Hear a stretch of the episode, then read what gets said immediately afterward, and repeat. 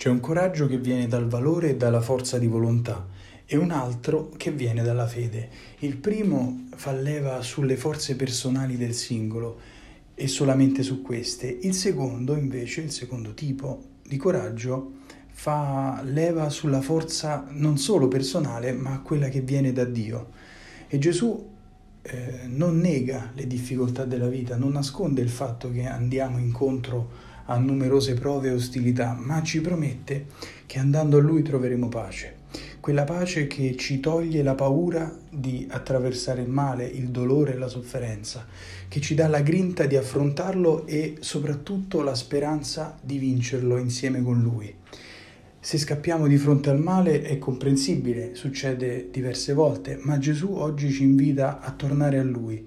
Il male non si vince scappando via o fuggendo, ma andandogli incontro con la pace di Gesù nel cuore.